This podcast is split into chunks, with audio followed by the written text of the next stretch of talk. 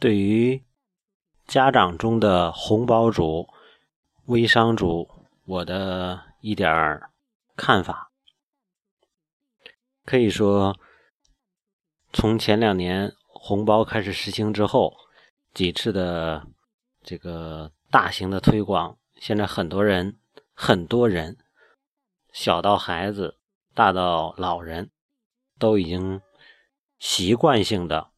本能的去抢红包，嗯，刚出来的时候我也觉得挺好玩，参与过一段时间，嗯，然后呢，结果就是在过年的时候，在家人群里边一块来跟着抢，我们孩子非常的着迷。我突然意识到一点，其实我跟孩子是一样的。那么针对这个行为，到底背后能带来什么呢？然后那个之后，我就开始淡化这个事情。现在基本上来说。嗯，本能的习惯，看到红包我已经没有任何反应，因为什么？它没有能给我带来任何有益的东西。红包不是你的利润收入，也不是你的财富来源，它只是一种游戏，而这个游戏背后蕴含的东西，对我们形成的影响是比较可怕。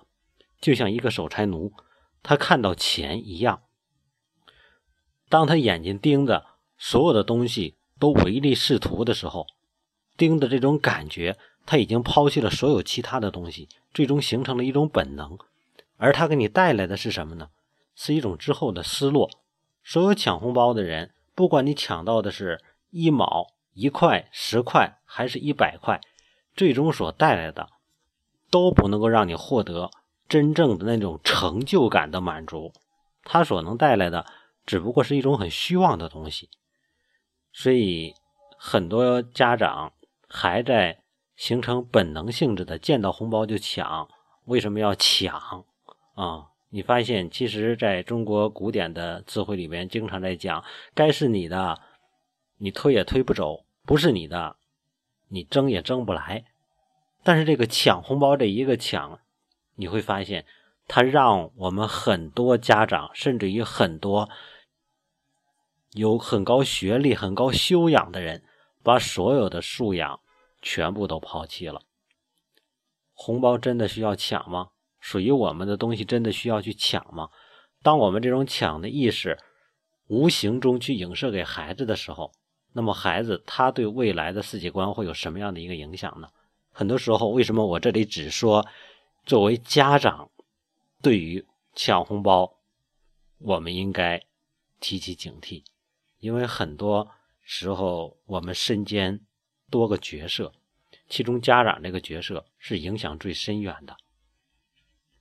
我记得当时我也抢红包那阵儿，我后来后期的时候，我曾经就想发过一个录音，后来想算了吧。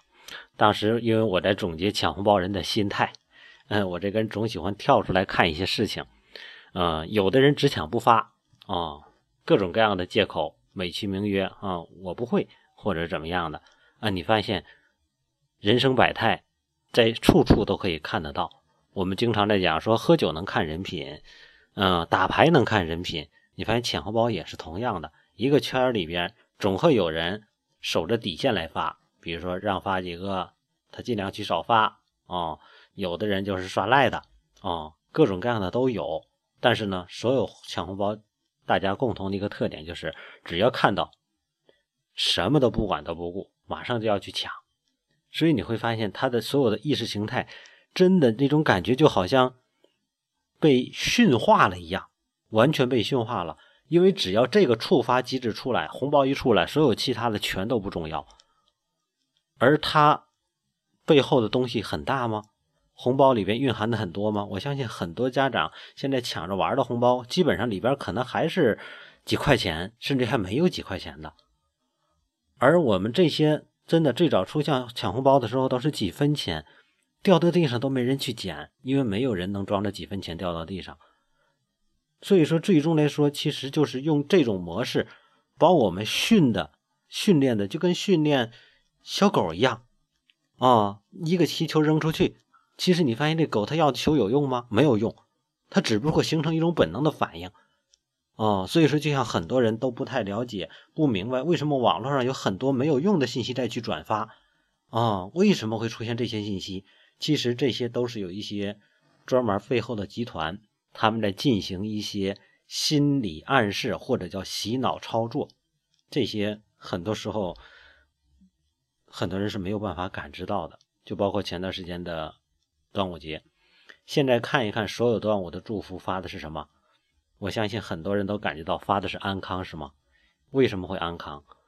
祝福节日，祝福了这么多年。这两年用网络推手的形式推出这一个新的概念，直接把大家的大脑全都洗脑了。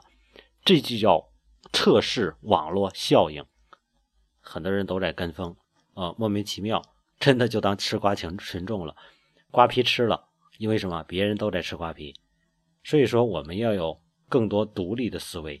在现代社会网络时代，很多人感觉自己很有主见，其实我们没有感知到。我们是被别人洗了脑了，所以学会有自己独立的思维，不要被牵着走，不要被牵着走。所以说，针对红包来说，不要把这种影响传给下一代，否则的话，确实是太见小了。我们经常说的小市民啊，这种这种思维，其实是对未来的格局是很有影响的，因为这一点小的东西。就像说，我们说一个孩子家风、生活习惯，对吧？很多东西是不起眼的，啊，就像说经常在讲说不要抖腿啊，然后吃饭不说话，不要发出声音，等等，这些都是生活的细节。所以在网络时代，同样一个圈子里边，你会发现出现一个红包，能够本能的去抢，这些东西不能代表别的，但是这个圈里所有其他的人，你相信会有人对你有一些感知的。这就相当于很多人毕业之后去应聘，你不知道什么原因没有应聘上，是因为人家看到了你已经习以为常的一些小习惯，在别人眼里他能解读出他对你的认知。所以，如果您是家长，不要再对红包这么敏感，其实很容易就克服掉，它比克服烟瘾要容易得多。那就是能够习惯性的放下手机。啊，对红包不要设置那么高的敏感度。再一个呢，就是作为家长来说，做微商，在我的朋友圈里边，基本上百分之九十的朋友圈全都被我给屏蔽了。朋友的这个资讯，因为他们都在做微商。啊，不是说微商不可以做，但是我们要知道，其实很多人都在去追钱。啊，但是呢，我们忽略了一点。钱的来源是什么？是你为别人做了多少服务。所以，当全民微商、全民从商的时代到来的时候，你就相信一定是很多人都会受伤的，因为你在追的是风，追的是这种随波逐流的东西啊。所以说，我们其实作为家长的时候，我们有很多的正事要去做的啊。那你说我多赚点钱，用业余时间，难道说有什么影响吗？没有什么。好的影响，但是关键它不会给你带来更多的收益，反而会让你原本属于你自己的宁静的那个朋友圈变得浮躁，变得功利化。那当你的身边全是处于功利化的时候，那你不觉得你整个就把自己推到一个风口浪尖了吗？我们本来可以谈。谈一些感情的事情，谈一些生活的事情，对吧？让自己能够宁静一下，这是家，这是我自己内心的安宁的地方。但是现在全都处于商业化了，你没有自己的私人私密圈了，那你觉得你的心能静下来吗？当一个人心都静不下来的时候，你所有的生活都会受到影响，因为你已经被全方位攻陷了。被谁攻陷了？被网络攻陷了，啊，也就是你已经全部阵地都失守了。然后呢，你真正能赚到钱吗？其实我们很多人总觉得，你看我从这方面拿出来点钱，我能够得到点钱很好。其实人的一生真的，你能够得到多少钱，这个都已经是基本上确定了的，因为你有多大的福，有多少福德，决定你有多少财富。你有多少功德，决定你有多少福德。所以说，你在背后隐形的这些财富，是你一生的财富。你今天不管你是做生意提取也好，或者说是你的亲戚给你的也好，或者你来的意外之财也好，你会发现上天总会把这些财富给到你的手里。只要你做了相应的功，功是什么？就是你认真做事。德是什么？功德。德就是你把这个事做的足够完善、足够好。做的越好，你的德越高；做的事越多，你的功越高。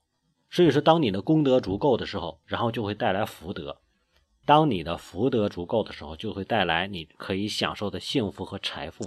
所以说，当我们在追求财富的时候，你发现财富能够带来生活品质的改善，但是财富对财富的这个执着追求程度，却会降低你的幸福感程度。看看身边的人就能够感觉到了，一个人。对钱的执着程度，跟他幸福感程度是成反比的。反而那些比较淡化对钱的这个人，不管有钱没钱，他的幸福程度、幸福感程度都是很高的。那么今天我们的一生，你拥有再多的钱，对你来说那是属于你的吗？你只是代为保管而已，你只是管道而已。所以说，通过你这个管道流的钱越多，跟你没有多少关系，因为留不住。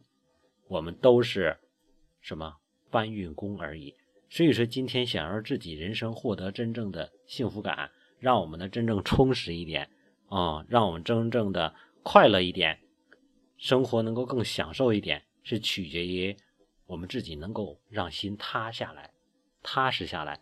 所以，该是你的财富，你今天不去争取，该给你的也会给你。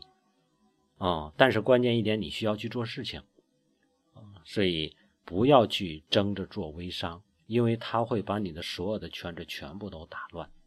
只是给家长的一点建议。